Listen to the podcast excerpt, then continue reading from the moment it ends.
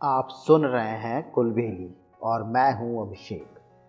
चलिए, आज कुछ अच्छा सुनते हैं। एक गाँव था, जिसमें एक बहुत ही अच्छा किसान रहता था, लेकिन कभी वह अपनी फ़सल से खुश नहीं रहता था। कभी ज़्यादा ठंड हो जाने से उसकी फ़सल खराब हो जाती तो कभी बारिश और तूफ़ान खराब कर देते। वह बहुत ही दुखी रहने लगा और एक दिन मंदिर जाकर भगवान से बोला, हे भगवान, कभी तो मौसम मेरे मन के अनुसार कर दो। भगवान ने बोला, ठीक है, तुम्हारे गाँव में जैसा तुम चाहोगे, वैसा ही मौसम होगा। अब क्या था, किसान बहुत ही खुश हो गया।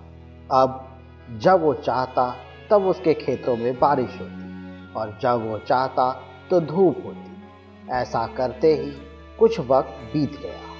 उस किसान ने अपने खेतों में कभी भी तूफ़ान नहीं आने दिया।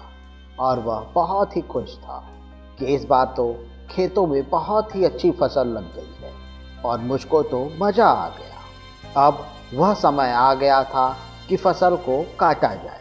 वह सुबह सुबह अपने खेतों में फ़सल काटने के लिए पहुँच गया। लेकिन फ़सल को छू कर देखा तो वह हैरान रह गया। उसने देखा कि गेहूँ के तो बीज ही नहीं है। सब खोखले हैं। वह बहुत ही मायूस हो गया और फिर मंदिर में भगवान के पास जाकर बोला, आपने ये या क्या कर दिया? इस पर भगवान ने बोला, मैंने तो कुछ नहीं किया। इस बार तो जैसा तुम चाह रहे थे, वैसा ही हुआ। तो अब क्यों परेशान हो? किसान ने बोला, मेरी सारी फ़सल बहुत ही अच्छी है, लेकिन उसमें बीज खोखले हैं। इस पर भगवान ने बोला, तुमने तूफ़ान तो लाया ही नहीं जिसके कारण तुम्हारे बीज कमज़ोर रह गए और बड़ा होने पर वह खोखला हो गए। अगर तुम तूफ़ान लाते तो ये सब और मज़बूत हो जाते और साथ में कुछ और लोगों को मज़बूत कर देते क्योंकि तूफ़ान से लड़ने की ताकत सब बीज में नहीं होती है। जो तूफ़ान में गिर जाते हैं, वो नष्ट हो जाते हैं, लेकिन जो तूफ़ान में बच जाते हैं, वो मज़बूत होते हैं। अब किसान को बात समझ आ गई।